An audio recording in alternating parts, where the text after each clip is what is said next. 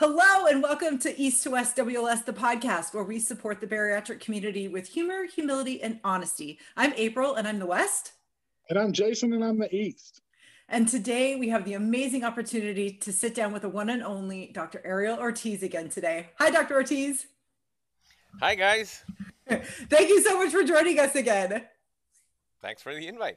Oh man. So the last time that that you that we had the opportunity to speak with you, you dropped a bombshell on us, metabolic wellness it was something that Jason and I had never really heard of before. And it really got our minds thinking uh, just about how important it is to our overall health and just how little, you know, we know about it or a lot of people in our community know about it.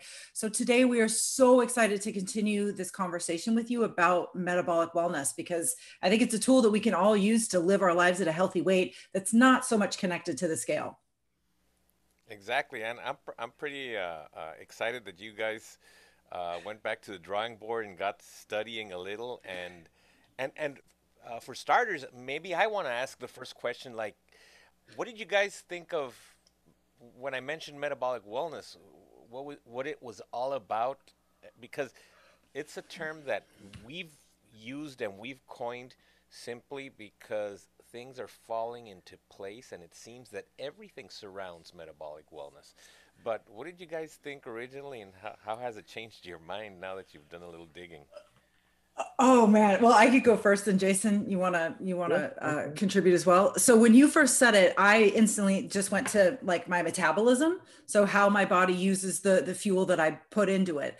Uh, so I was a little bit confused, and in our first conversation, you definitely kind of helped outline, you know, what what it is, which we will get into the conversation today. But how it's really helped me is it's allowed me to step away from the scale and not focus so much on what I weigh and maybe in the size that I am, but really focus on these health markers and indicators that go into me having a long, healthy life. Right. So it's not necessarily I mean I might weigh something different than what I thought I should. But if if all of those metabolic markers are in the healthy range, then I'm going to have a, a great life. Jason, yeah, what about for, you?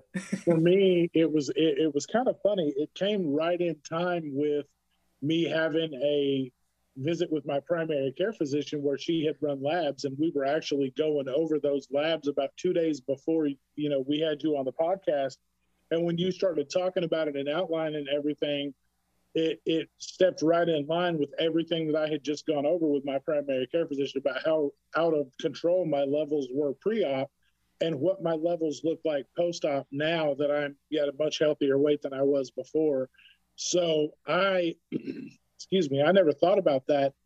Pre, I, I just you people automatically think, well, I'll just ditch my medications and that'll be awesome because I don't have to take pills every day anymore. Well, you don't think about the the, uh, the the upside effect of what that does to your organs and how much better it, you know, your your whole body operates as a whole versus just getting off of the pills. So it made a it was a huge change for me, and I, I, was I was happy to hear that it went that it coincided with just you know getting to lose some of the meds too.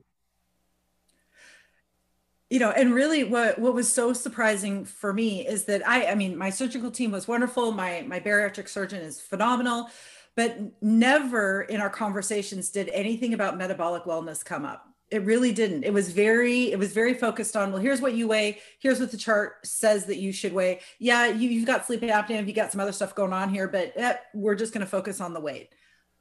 And there's so much more that goes into it that that, that actually I think almost matters more sometimes. And especially, you know, when, when you read about things in, in the news about skinny fat and how all these people who look like they're trim are dropping dead of heart attacks because they're not actually healthy, you're just going, okay, wait a minute. I thought forever that weight and my health was were the only things that mattered, but that's that's not true. It's not the case.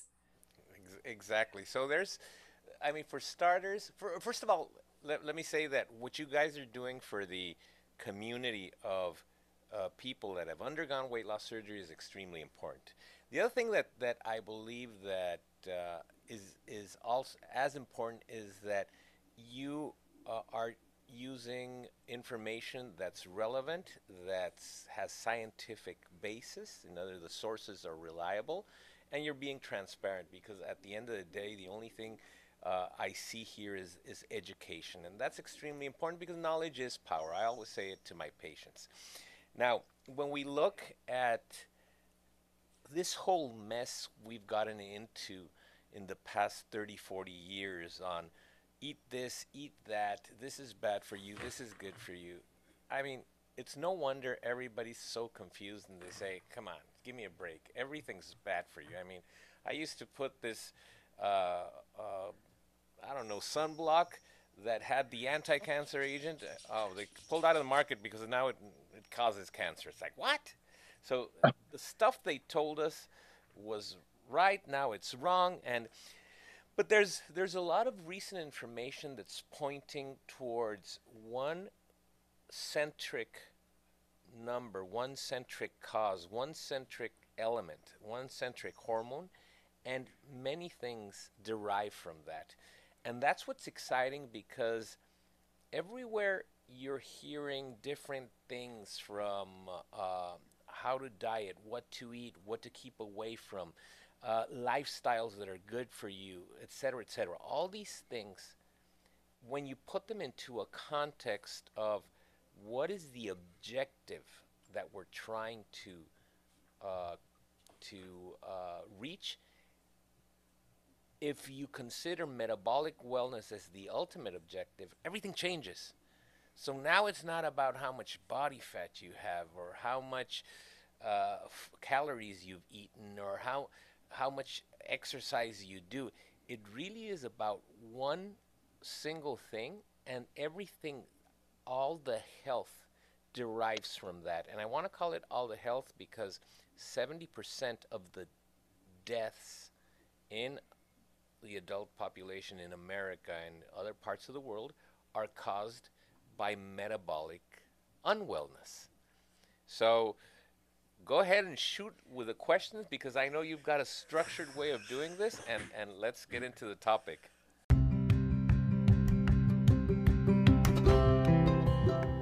Hey guys, it's April. When I'm craving something sweet, I always head to my pantry and I grab my jar of Retreat Drinks hot cacao. But I know I'm doing it for more than just my sweet tooth. Cacao is one of the highest plant based sources of magnesium, the most efficient mineral in the Western world. Magnesium is so important for a healthy heart, and it helps turn glucose into energy, enabling our brain to work with laser sharp clarity and focus. It's a total mood booster without the caffeine. I absolutely love it, and I think you will too. Visit retreatdrinks.com and use the code EAST to WEST for 20% off your first order. Happy sipping! Oh my goodness. Uh, we thank you so much for doing this. Yes, we are so excited to to to dive into this. Our conversation today is really going to focus on kind of three big things about metabolic wellness. What it is, what it means, what me- metabolic diseases are and how they impact our health and longevity, and then how we can use metabolic wellness as a tool to help us live our longest and our healthiest lives. Wonderful. Going to be awesome. Okay, let's dive in. All righty. So, so right. you you said you said something really interesting, and and I'll and we might share some slides afterwards. I'll send them to you because there's these slides are extremely important, and when you graphically explain stuff, it actually hits home really well. Yes, yes, wonderful. Oh, that would be phenomenal. Thank you for doing that. Yeah, I mean, it's just it's such a it's a term that you you know you would think you understand wellness and you think you understand you know what what your metabolism is. And even though it's related it absolutely isn't. And when you said that at our first interview it really clicked a lot of things over for jason and i. And it's important that people know that your weight is not your health. Your health is is a bunch of different markers. And just like what you said what kills most people is these metabolic diseases right? It's it's that it's not necessarily the weight so i guess the first question that we would like to to start off with is just really defining metabolic wellness or metabolic diseases so what does it mean when you're describing a metabolic disease so i'm going to start off by looking at some evidences out there Okay. Uh, let's start off with weight because everybody can relate to weight. Uh, y- you have around 70% of the population, adult population, has excess weight or obesity. Okay. And then the 30% doesn't. 80% of that first group of the people that are overweight or obese have metabolic syndrome. But 20% don't. and you've got the thin ones blaming the fat ones that they're the cause of metabolic syndrome, and I'll explain what metabolic syndrome is. But 40% of the thin ones also have metabolic syndrome. Which means it isn't a weight thing. So it's not dependent on excess body fat. In fact, obesity is growing at a rate of 2 point something percent on a yearly basis prorated in the past 30 years. And diabetes is growing twice that uh, velocity, 4%, which means that it's diabetes is not dependent on obesity. Di- diabetes is growing much faster than obesity. So these these are s- starting points where it gives us an idea of, well, damn, if it's not obesity, then what is it? Ah, mm-hmm. these are called markers, and you and you've been mentioning markers. These markers are, let's measure five things. Uh, metabolic syndrome has some markers that ultimately determine disease. What are the metabolic syndrome markers? Excess weight, excess body fat, ex- obesity, uh, high blood sugar, known as diabetes, mm-hmm. high blood pressure, dyslipidemia, or high triglycerides, high cholesterol, oh. bad cholesterol, mm-hmm. triglycerides, mm-hmm. l- very low good cholesterol, and hyperinsulinemia. So, too much insulin. So, when you look at these markers, 8 out of 10 people in the US have one of these markers. Which means that if we understand metabolic syndrome as one of these markers, and we know that diabetes doesn't get better, it gets worse. Hypertension mm-hmm. doesn't get better with medications, it's controlled. But slowly but surely, it's going to need more medication and more medication. Yes? Oh, that's the key word. It's controlled, it is not reversed. The right. US healthcare system is not health care, it's disease management. There's oh. never been a single person with diabetes that took medication and got cured. Yeah, where they just had to stop taking meds. You're like, oh, I took one long enough, and now I don't have diabetes anymore. Yeah, I had athlete's foot fungus, and I took this, and look, my athlete's foot fungus is clear. Well, you can't do the same with diabetes or hypertension or high triglycerides or high cholesterol. And why is this important? If you have diabetes, high cholesterol, high triglycerides, there's an overwhelming um, risk of you having a heart attack. Mm-hmm. It's just simple math. Mm-hmm. In fact, 30 plus percent of the US adult population dies of a heart attack. One third of the people that die die from a heart attack. And it's always associated to either fatty uh, uh, uh, pattern uh, in, in the blood, which is high triglycerides, high cholesterol. It's uh, blood sugar and blood pressure. In fact, we believe, I, I personally believe from all the research we've done online, that heart attacks are simply subclinical, uh, are, dia- are diabetes, mm-hmm. um, which result in the heart attack. And uh, other physicians are going to say, well, no, there's a lot of non diabetics that die of heart attack. It's like, yeah, but it might be subclinical because we believe that if you have a heart attack, if you have cardiovascular disease, you have the c- cause, and it's not high blood sugar, it's high insulin. So let's put this back into perspective. Metabolic syndrome is simply one of these markers that is excess body fat. And really, it's there's a study between 2009 2016 that looked at the adult U.S. population, and they measured waist circumference, uh, triglycerides, cholesterol, blood pressure, blood sugar, and insulin, and they found out that 82% of the adult population were sick. Mm. 82%. That means everybody listening, and that uh, percentage, less than 20% that's not sick, be careful because you're in an environment that's causing sickness. This was not the fact 30 years ago. 30 years ago, 40 years ago, we didn't, did not have this. How can I confirm this? It's really simple. When you see the blood sugars from people 30 years ago, they were more or less the same that there are now.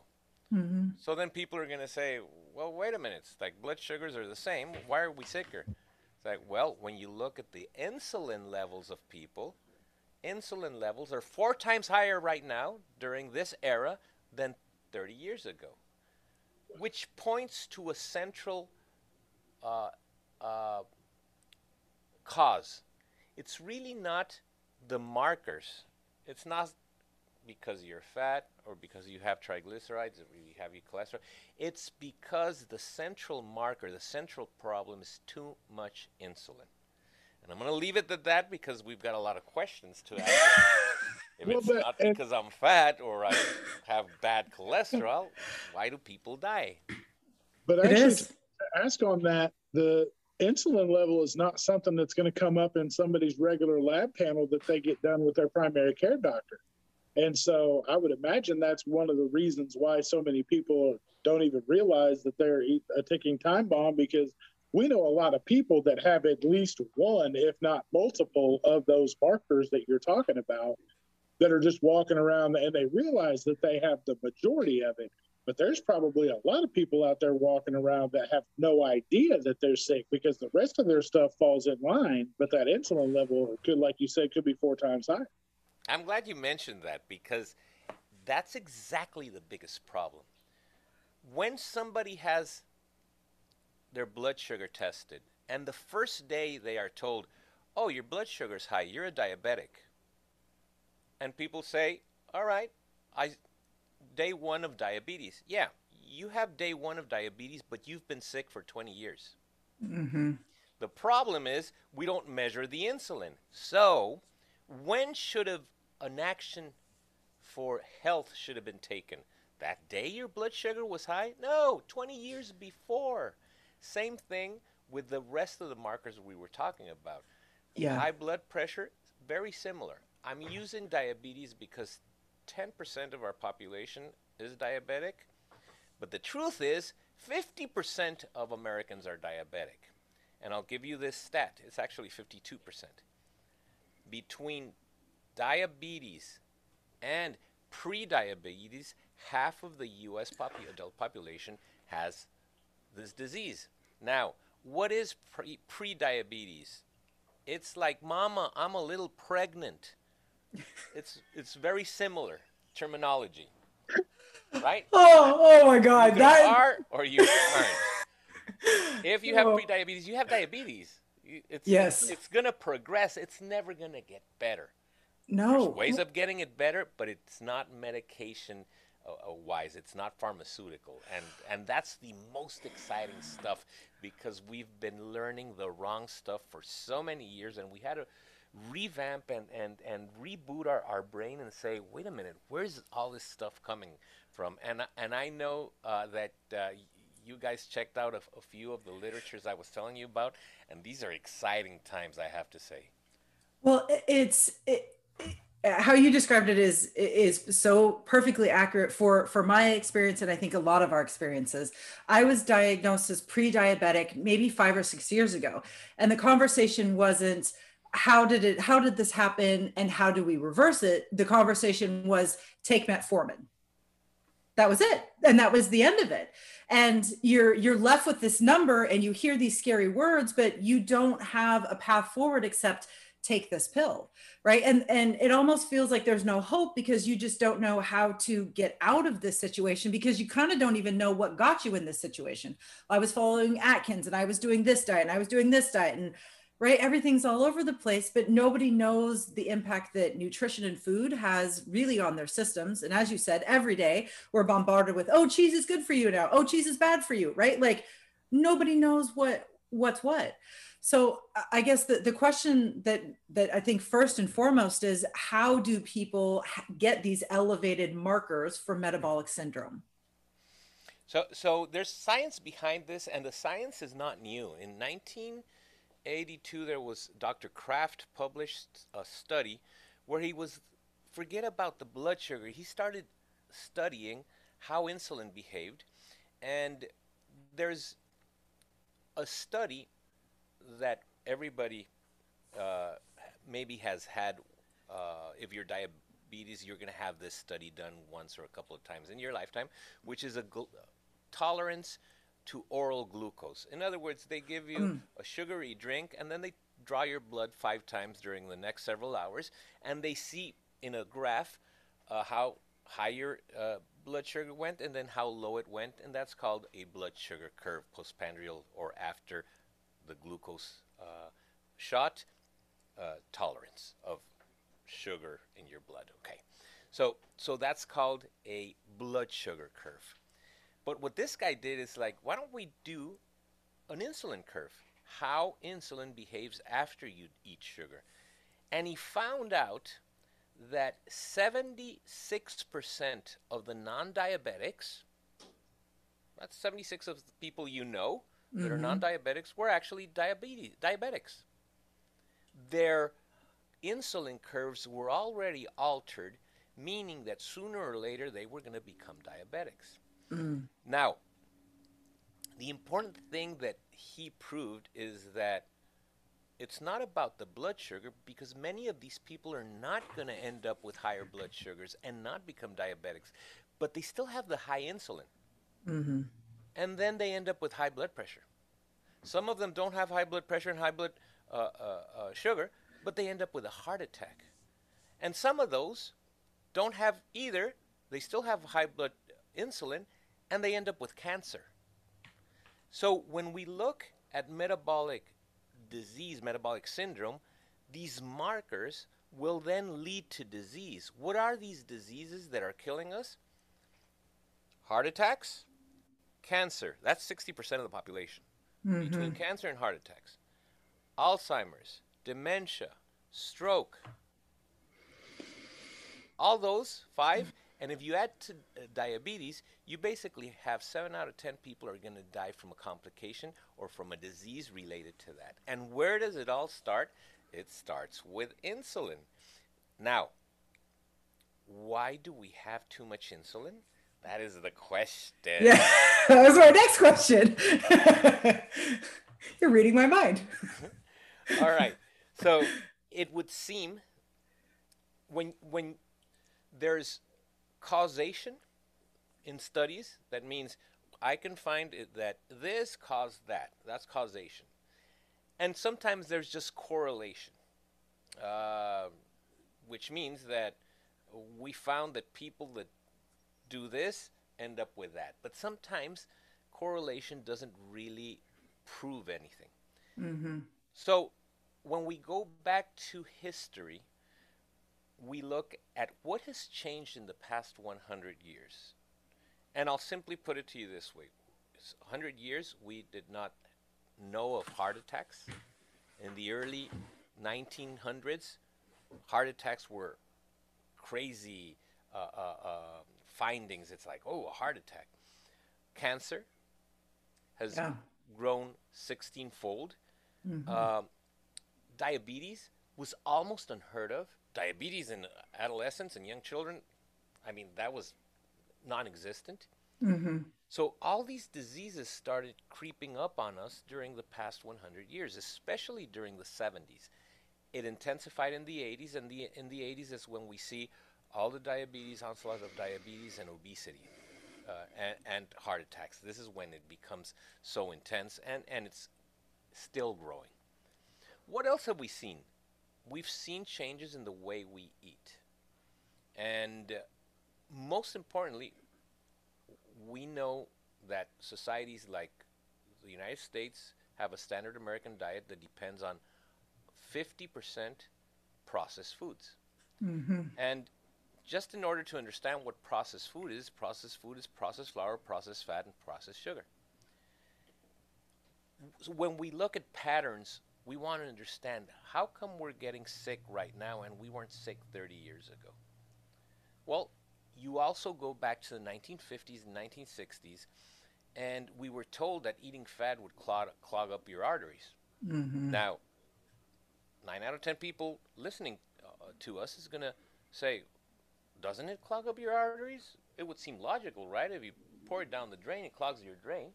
Well, in fact, it's not only never been proven, the opposite has been proven scientifically beyond a doubt. The more fat you eat, the more lean you become, the better uh, um, blood fats or triglycerides and cholesterol you have. The more fat you eat, the better good cholesterol you have. Um, and by the way, having high cholesterol has proven only the only thing that's really been proven in bigger studies is that you're going to live longer. What? And, there, and there's some studies now that have analyzed the data on getting medication for cholesterol. And when you look at the data and you analyze it, and you, you've taken 20, 30 years of cholesterol medication, you may live an additional four days. Four days for all that time and money? Oh, hell now, no. and the cholesterol, you can change your cholesterol patterns in a matter of days, depending on what you eat or what you don't eat or how long you don't eat.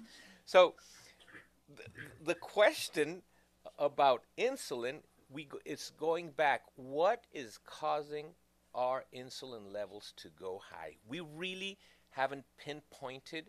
I believe that it's a combination of what we eat, the type of food we eat. Mm-hmm. And it doesn't mean just the macronutrient, more carbs. It, it means how processed it is. We eat crap because if you eat something and it goes outside down the toilet, that's processed food, right? Same yeah. as the industry has processed the food that they sell and then we eat it. We're eating crap. Um, so it's how processed the food is. And number two, there's an environmental factor that didn't exist. What are the things that we know now exist more than ever? Stress and inflammation. Those are two really important factors. And then processed foods and carbs, of course, and, and, and fats. Uh, so when you when we're trying to pinpoint what it is, what we do know for a fact is that if you remove certain things from a person's environment and from their diet, these diseases that are considered by the American experts, the American Diabetes Society that says diabetes is a chronic and progressive disease and it's not curable. Damn, I've cured patients with diabetes in seven days. I was going to say, right? It, it's odd to me when you when I hear you say that because I know people who have reversed or cured their diabetes not through medication, but through their diet, right? And and by kind of making these lifestyle changes, they have been able to re- to reverse these uh, these effects of it. So it's very confusing when, when you're when you're hearing you speak and then you hear other people speak or you read other things none of it seems to make any sense. But when you do consider how the world has changed and how the, the numbers of these awful endings for humans continue to go up, some something is wrong. Something is clearly wrong because all of the things that they told us to do, go go low fat, do this, do that. When the nation did that, all you saw was the number of these horrible deaths skyrocket. My whole life just go- right. So it's yep. like it was it was all a lie, and and there were some studies published a very in the 2000 uh, sorry in 1970s uh, that uh, looked at patterns in how people ate, and there was a 21 country study, and they found out that well if you eat fat nothing happens. But then the investigator, the researcher said, well, uh, I want to prove that if you eat fat, you have heart attacks, right? So he ended up with seven countries. He removed the rest and then said, ah, there you go. That's my theory has now been proven. So he basically cheated. And then he ended up uh, being hired by the U.S. government. He created the food pyramid, and he said you have to eat 10, 13 healthy, uh, whooping servings of carbs. Yeah. And I believe that's one of the biggest killers that has happened because, well, once you have the American uh, uh, um, uh government recommending guidelines that you eat a lot of carbs, what did agro industry do? Do they started oh, yeah. growing grains like crazy and started yeah. feeding us a ton of carbs, and yeah. that's how we ended up. Uh, fast forward to today, that 50% of the food we eat is processed food. and we forgot to eat real food. Well, and I guess, and that's kind of my question. So when when we're talking about processed food, or you're, you're saying fat is not bad, but if that fat has been processed, it's not yes. really a true fat, right? So the fat that you're talking about is like fat from natural cheeses or animals or nuts and seeds and like the the real whole food fat. That is not what is causing these metabolic markers. What's causing it is these highly processed types of fats and grains and all these other things that we're ingesting because it's not the actual real food. It's like frankenfood, right? It's it's been altered to not even be what it's supposed to be. So when we ingest it, our bodies don't they just don't know what to do with it and they use it in a way that that turns on or produces these metabolic markers. There's so much science behind this so our program, by the way, uh, for those that are listening in, I'm a weight loss surgeon. I've been doing oh yeah 20, 25 years.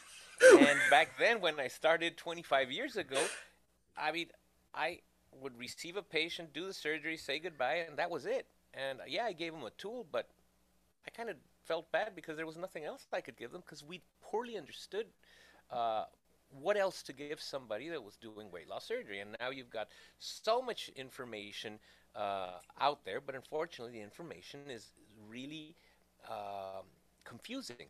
Uh, we now have a program for all our patients, even before the surgery, several weeks before, that's delivered in video doses every day, three minute small vid- videos that arrive via email or to the app, so the patient can understand, have realistic expectations on what's going to happen to them, to their body, what the surgery does, can it can't do, and what their responsibility is. And then afterwards, this program will take them by the hand during the next number of months. But mm-hmm. most importantly, educate them on stuff that we all had wrong. Fat is your friend as long as it's a natural fat. These processed vegetables, these processed seed oils are terrible for you. Mm-hmm. Don't drink them, don't use them, don't and the problem is people say, well, I don't eat anything. Well, but if you eat something in a bag, in a, in a, in a can, in a box with a label on it, it's been processed with these type of oils because they're cheap. So, or if you have something deep fried uh, or, or cooked in any restaurant, it's always going to be one of these oils. And mm-hmm. then they're mm-hmm. going to ask, well, what the hell? What should I eat? Well, good oils. What are the good oils? Avocado oil, of course, olive oil, uh, ghee, ghee is beautiful. Butter, clarified yes. butter, mm-hmm. and uh, coconut oil. So no, but coconut oil is bad. No, it's bullshit. The truth is, coconut oil is good for you. So it's these oils that don't need stabilization through heat. If they use chemicals or heat to stabilize them, they're bad for your body and they become inflammatory and then they lead to all types of diseases, including heart disease. So it's these fats that are good for you. Um, plus, apart, as you were saying, all the fats that come from animals, fats can come from um, nuts, the fats that come from avocado, for salmon, etc. Right? Mm-hmm. Um, so, what about sugars? That's the big one because the truth is, apart from the sugar that comes in a fruit, that comes mixed with the fibrous tissue in a fruit, Mm-hmm. That's the only way it should be eaten, not juiced out and then hitting your body like terribly. So, uh, out of the 800,000 products that are produced in the food industry, over 70% of them have fructose in them, sugar. That sugar, that fructose, is now there's now scientists are lobbying to get it categorized as a toxin as a deadly toxin. Sugar is fructose because you can only tolerate so much.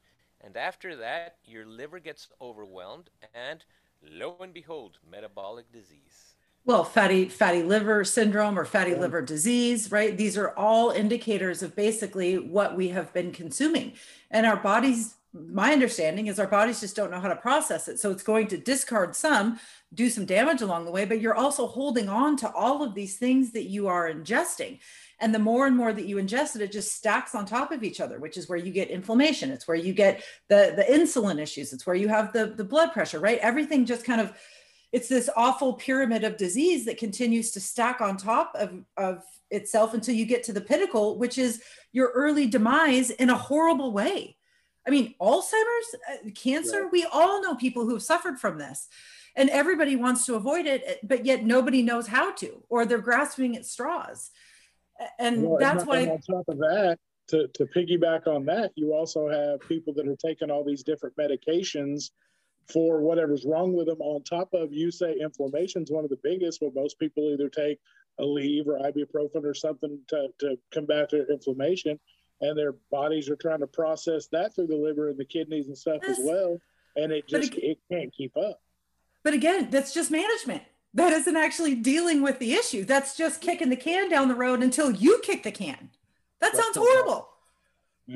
Want to do that. We we've been through bariatric surgery. We are committed to living our lives in a healthy way. And I think what's so frustrating is that we we we have the surgery and we lose a ton of weight and we're feeling really great and then the honeymoon ends because we realize our weight has stabilized but maybe I don't feel as great, or maybe I don't weigh what I thought I should, or I don't look the way that I should, or we go to the doctor and we get the news, oh, you still have X, Y, and Z, and you still need this, this, and this medication. And you're going, what the hell? No, no, no, I did this so I didn't have to do that. So, right? So, based on our conversations with you and other people in this community, the only way that we are going to find lasting success after bariatric surgery is that we use our physical tool and then we use our greatest tool, our minds, to understand how food actually allows us to have a long, healthy life, which is very scary because up until the point of our bariatric surgery, me and food did not get along real well. I had a love hate relationship. I loved to eat it, but it was killing me. And now I now you're telling me I have to interact with food again? No, no, no. I went into bariatric surgery thinking I'm never going to have to do this again. I'm going to live off of prepackaged protein shakes. It's going to be great. Right? But then we talk to people like you and you're like, "Oh my god, you're killing yourself all over again." You just want to pull your hair out. So tell us, Dr. Ortiz, how can we use this knowledge of metabolic wellness to truly live a long, healthy life? What do we need to do to lower these metabolic markers so that we are not facing this very grim future? All right, so I have good news and bad news. The oh. bad oh. news, I already kind of shared it, and let's recap. The bad news is that if you have anything, a marker that means excess weight, excess body fat, high blood sugar, high blood pressure, high triglycerides, high cholesterol, you probably have been sick for at least a couple of decades. And the disease is called hyperinsulinemia, too much insulin, and you've become insulin resistant. Much like when you put perfume in the morning and after midday you can't smell it, but other people can, you become resistant to your perfume. Why? Because you've had it so long. Same thing with uh, uh too much insulin. You have too much insulin to a point that your body becomes resistant to it, which means that you're still going to need insulin, but since your body doesn't respond to it, you have to secrete more insulin and more and more and more, and that's why it's progressive. So, what is causing re- insulin resistant? Uh, it seems, like we said, analyzing how we have changed over the past 100 years, that a lot of it points towards uh, what we're eating, the level of stress level we have, and the level of inflammation. So, all that's the kind of bad news. Now, the good news is there's three ways to immediately revert metabolic syndrome. The most effective one is weight loss surgery. So, whoop whoop for everybody that's listening on. Yes. Uh, number two, it's low carb, high fat nutrition or diets or lifestyle, low carb, high fat lifestyle. Now, do others work? A low calorie diet or a vegan, yeah, they work, but the gold standard, the one that has proven in the literature to work the best in no, to be able to revert disease like diabetes is the low carb, high fat eating pattern. That's the best one. Nothing can, can get close to it. And the third thing that can revert metabolic syndrome is intermittent fasting. But dog, isn't the oh. breakfast the most important meal of the day? Didn't they say it's like don't fast because your metabolism is gonna No, they were all lies. In fact, fasting will actually accelerate your metabolism if it's a fast 1 or 24, 24, 48 hour fast, contrary to the popular belief. So, here we go recapping again. The good news is that weight loss surgery, low carb, high fat, and intermittent fasting. And a lot of folks listening in that have weight loss surgery already have the weight loss surgery, do the other two. Sometimes they do it simply because they're not hungry, because surgery changes your eating patterns because of the hormonal patterns it causes. A lot of it also has to do with what you eat.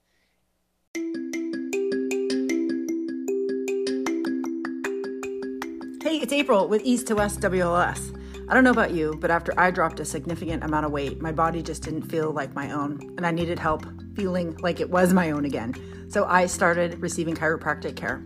If you live in the Tacoma area, I cannot recommend Grit City Chiro more. Dr. McKenzie is passionate about helping you feel, function, and live better. Check out our Instagram at Grit City Chiro or her website, gritcitychiropractic.com, for more info and to book your first consultation. And if you mention East to West, you'll get a discount on your first visit. I feel amazing after seeing her, and I think you will too. A carb craves carb. You eat carbs, you're going to crave carbs. Fat burns fat. Eat fat, burn fat. Eat carbs, crave carbs.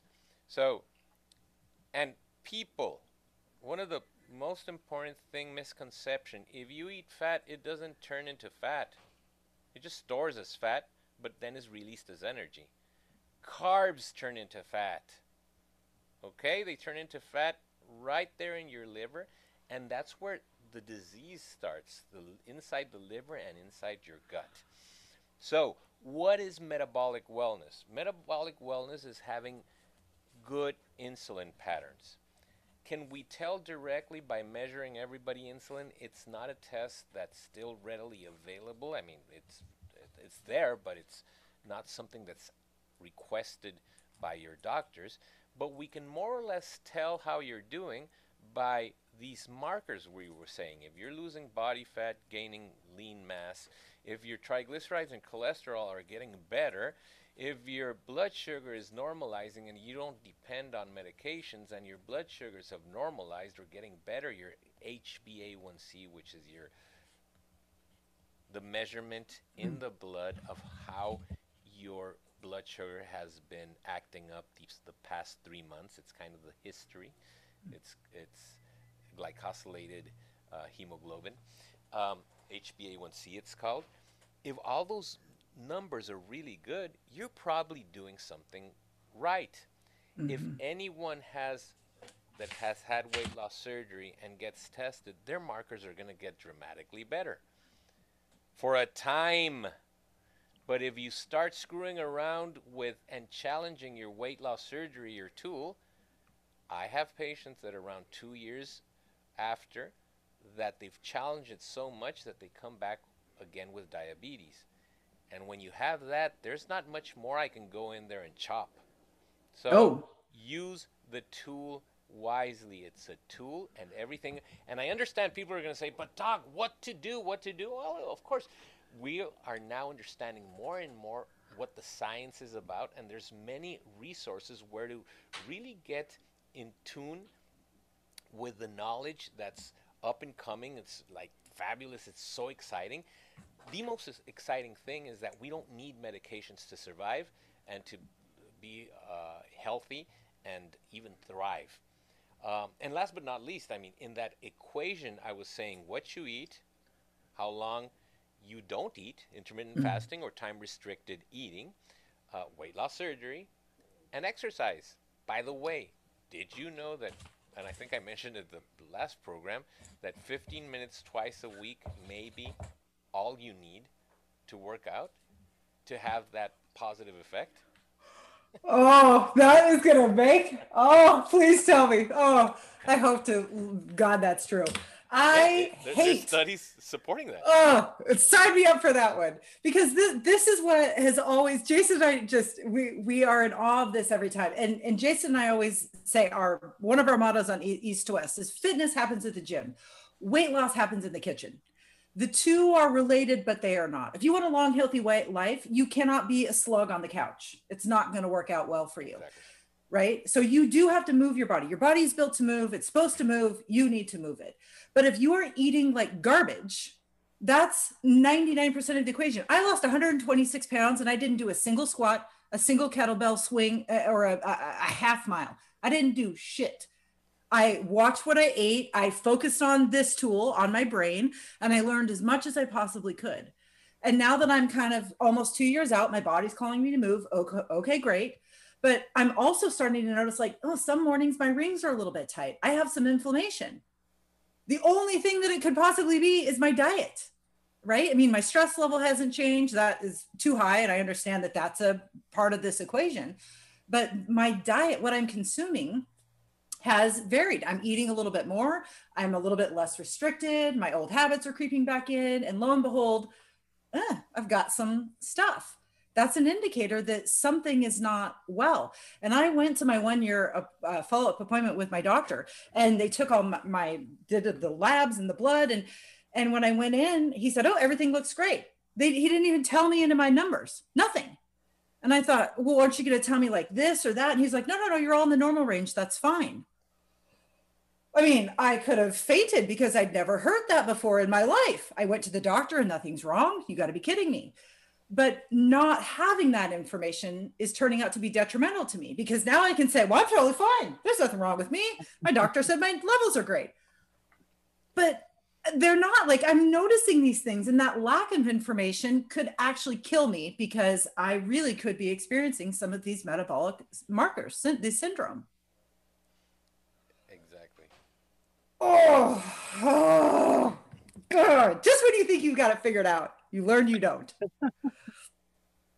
so, so Doctor, when you say eat low carb, high high fat nutrition, you're of course talking about whole food, un, unprocessed foods, right? That's Definitely. that that's yeah, that's what we need to do and intermittent fasting, I've actually been doing a lot of reading about this. And from my very basic understanding, our bodies are designed to work hard when the sun's up. And when the sun goes down, our bodies enter into this different mode where they're processing and doing the things that we did throughout the day, right? They're they're making that work. Well, if you're eating constantly throughout most of the day, you're never giving your brain and your body the time to actually do what it's supposed to do.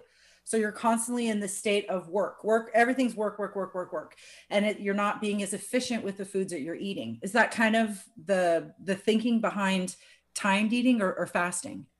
And, and, and one of the most important things is that how you stimulate the most, uh, let's say, anabolic hormone in your body. That's called insulin. Insulin basically tells your body to burn or to store. Okay. Energy. How, how is energy consumed? Well, through your mouth. And usually you either eat fat, protein, or carbs. Some mm. people don't even understand the terminology. These are called macronutrients. Uh, all the carbs, all the plant-based stuff, all the grains, uh, fruits, etc., leafy greens. These are all carbs. Then you've got the proteins, which are usually most of the times they're animal, and then you've got the fats. Well, what we've been explaining during this whole program. When you eat a certain macronutrient, insulin is going to be stimulated, so it's secreted in your blood, so you can process that uh, energy. When you eat carbs, insulin is secreted. When you eat protein, a lot less of insulin is secreted. When you eat fat, no insulin is secreted. So, the more times you stimulate insulin, the more insulin you will have. The more insulin you will have, the more anabolic uh, hormone you will stimulate, the more energy you will store into fat. Insulin does two things. It stores sugar as sugar, and it stores sugar and converts it into fat. Mm-hmm. But it also keeps your fat prisoner. So if you're stimulating insulin, you've ever heard those diets where eat six small meals a day, mm-hmm. right? And if you're stimulating you're... insulin, you're storing fat and you're keeping it there. You're telling your body, don't release. So you'll lose a little bit of weight and then suddenly you can't lose any more weight. Why? Because you're stimulating your insulin.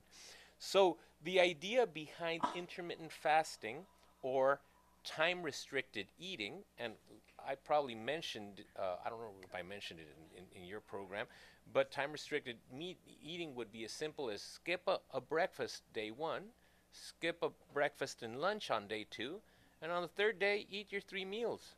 That's time restricted eating because one day you didn't eat 18 hours, the other day you didn't you didn't eat 30 uh, 24 or more than 24 hours. And yeah. The, the, last day you only uh, didn't eat 12 hours. That's time restricted eating. But what that does for you, it prevents the overstimulation of insulin. You're giving your body a rest, like you were saying, and you're giving your insulin a rest, and you're giving your tissue a rest. And then that sensitivity of your tissue starts gaining control, and then suddenly you become insulin sensitive, which means that you will have to secrete less insulin to c- counter every or to metabolize all the sugar you are eating or the carbs you are eating during yeah. a daily basis. And that means metabolic wellness. When you slowly start diminishing your insulin and you start becoming more insulin sensitive, that cures all these diseases we've been talking about.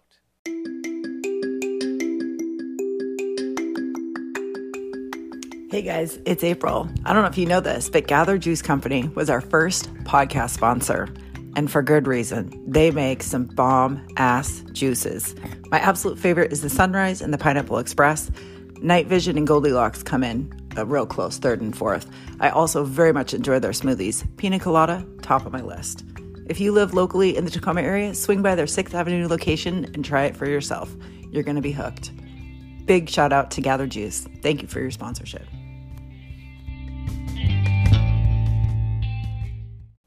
But that's perfect that you broke it down that way because most people just assume intermittent fasting is you don't eat anything until eight o'clock at night, and then you eat whatever you're supposed to eat, and then you try to go to bed on you know with all this food in your stomach, and you know most people are like, well, you know, I can't go a couple hours without needing something, so how am I going to go all day until eight o'clock at night and still function at work and do all these things? But breaking it down like that makes it completely manageable because on a, my day off, I can run around and not eat anything till two or three o'clock, and I won't even notice.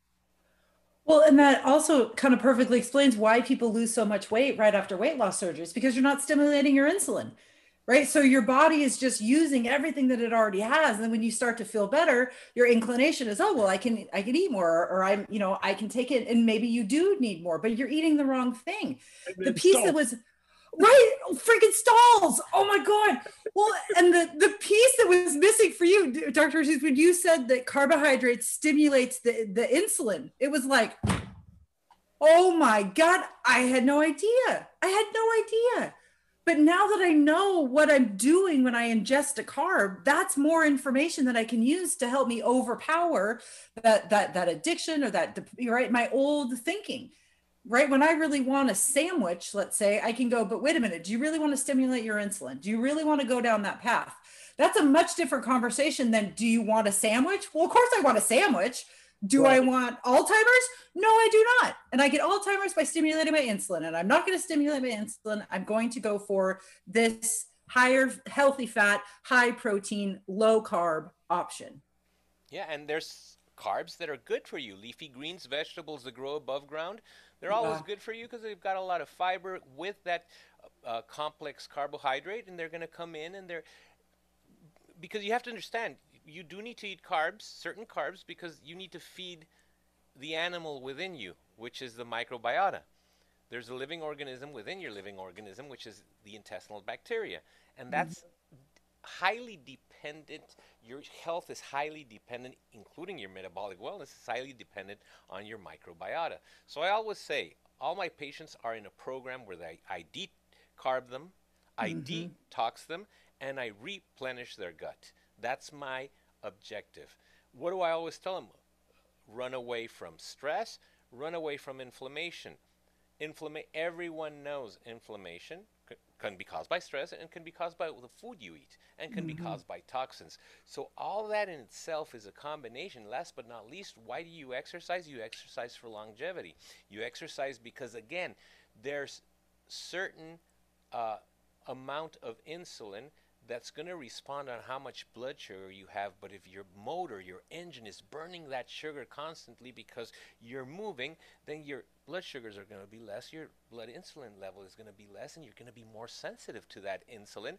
If you're more sensitive to that insulin, you become healthy, insulin sensitive. If you are insulin resistant, you are sick.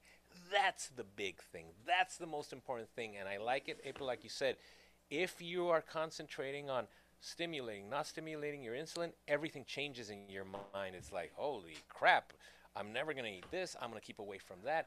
I'm going to take this healthy lifestyle. And it's accumulative because it's really easy to uh, fall out uh, of, of step or, or rhythm.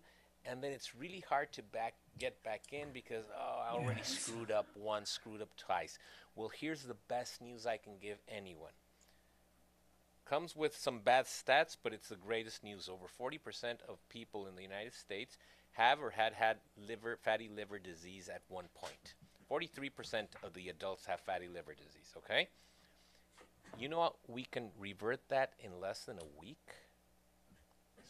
And I've seen it not only physically because I do surgery and I see that liver.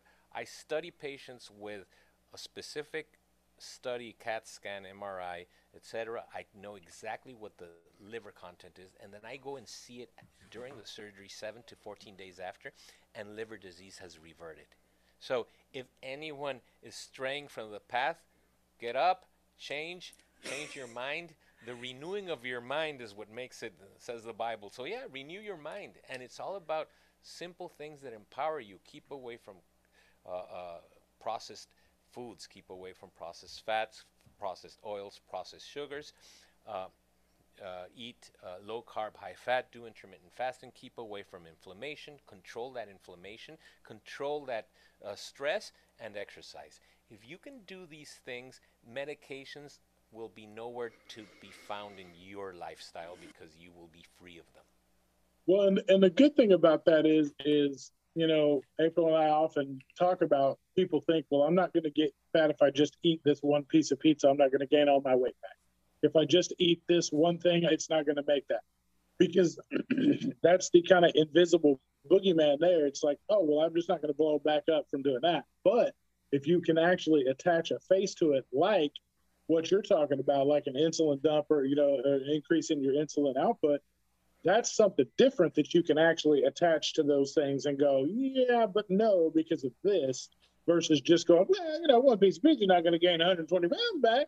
No, but it's going to be an insulin dump, and that's going to lead you down, you know, somewhere completely different. That, yeah. So you know, that's something that that you know people can use as another tool in their toolbox.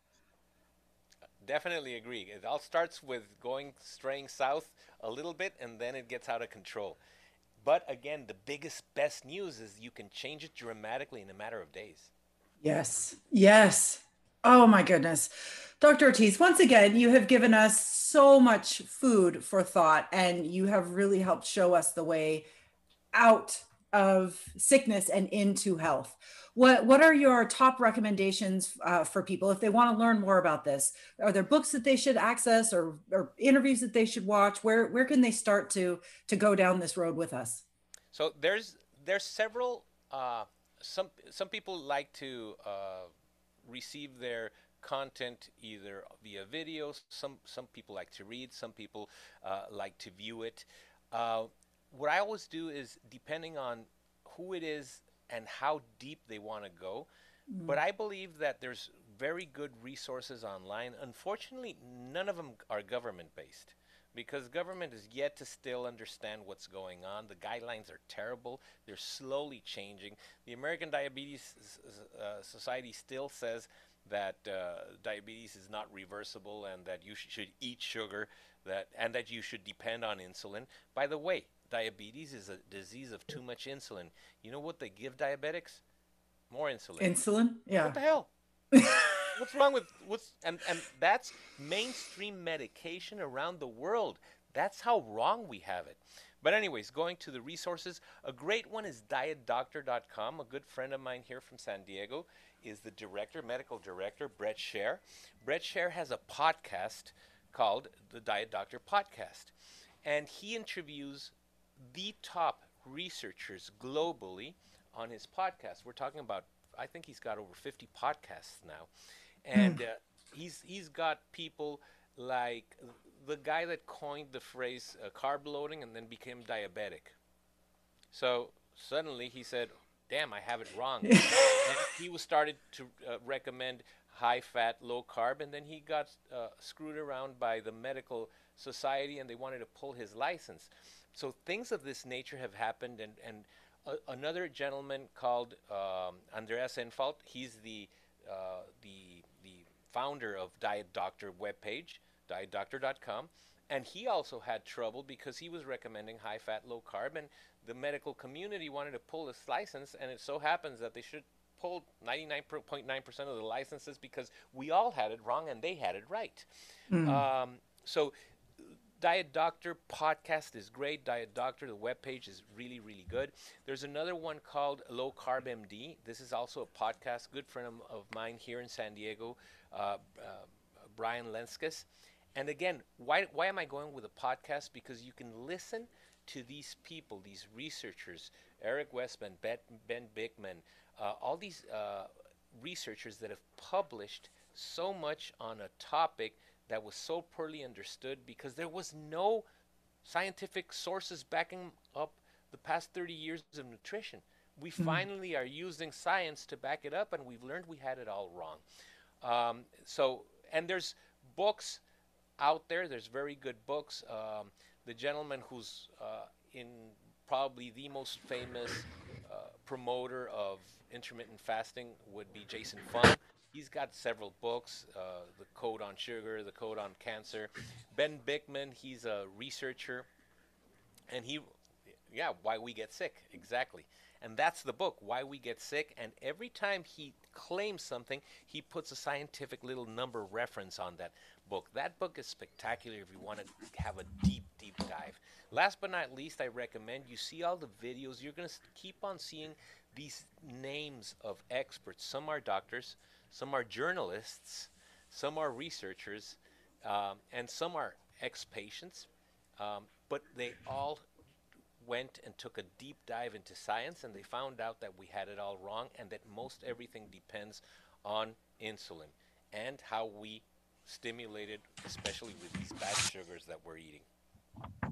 Uh, well, and and I will make sure that I that we link all of your resources and your recommendations in these show notes so that our listeners and, and our community can dive in uh, in a way that that makes sense for them. But I know that you sent us some recommend, recommendations the last time we spoke, and that was just a phenomenal introduction uh, for for Jason and I. Dr. Ortiz, is there anything else you'd like to leave our listeners and our followers with today? I mean, there's been a lot of information, but hope uh, if you already had surgery, you've done the most difficult, challenging part of this whole equation. Everything else is easy peasy.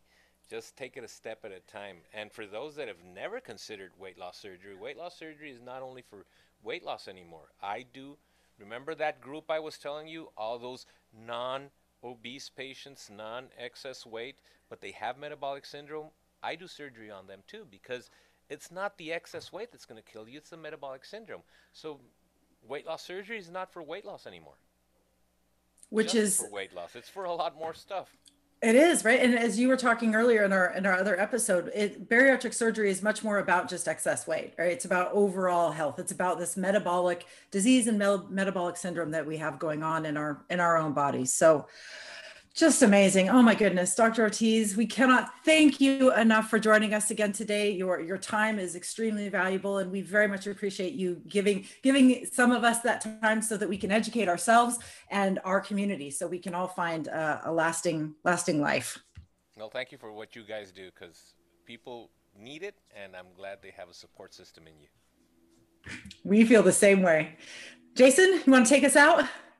Yes, ma'am. Yeah, Dr. Ortiz, we can't thank you enough. Your your time is invaluable, and we we thank you and we welcome you back anytime. uh, everybody that w- will listen to these episodes will have more information than they know how to process. So that's that's always a good thing. So uh, and to everybody that that's followed, liked, shared, subscribed, you know, followed us along on our journey, we appreciate that. We would not be able to do what we do without you guys' support. You know, your support supports us, helps us support you, and uh, we get to do what we love, and that's we can't thank you enough for that. All right, you guys. Well, again, Dr. Ortiz, thank you so very much. Uh, he will be a special guest at our upcoming virtual bariatric meetup. So if you'd like more information from him, make sure that you join us then. Wonderful. Thank you, Thank so you so much. much. God bless. You too. Thank you.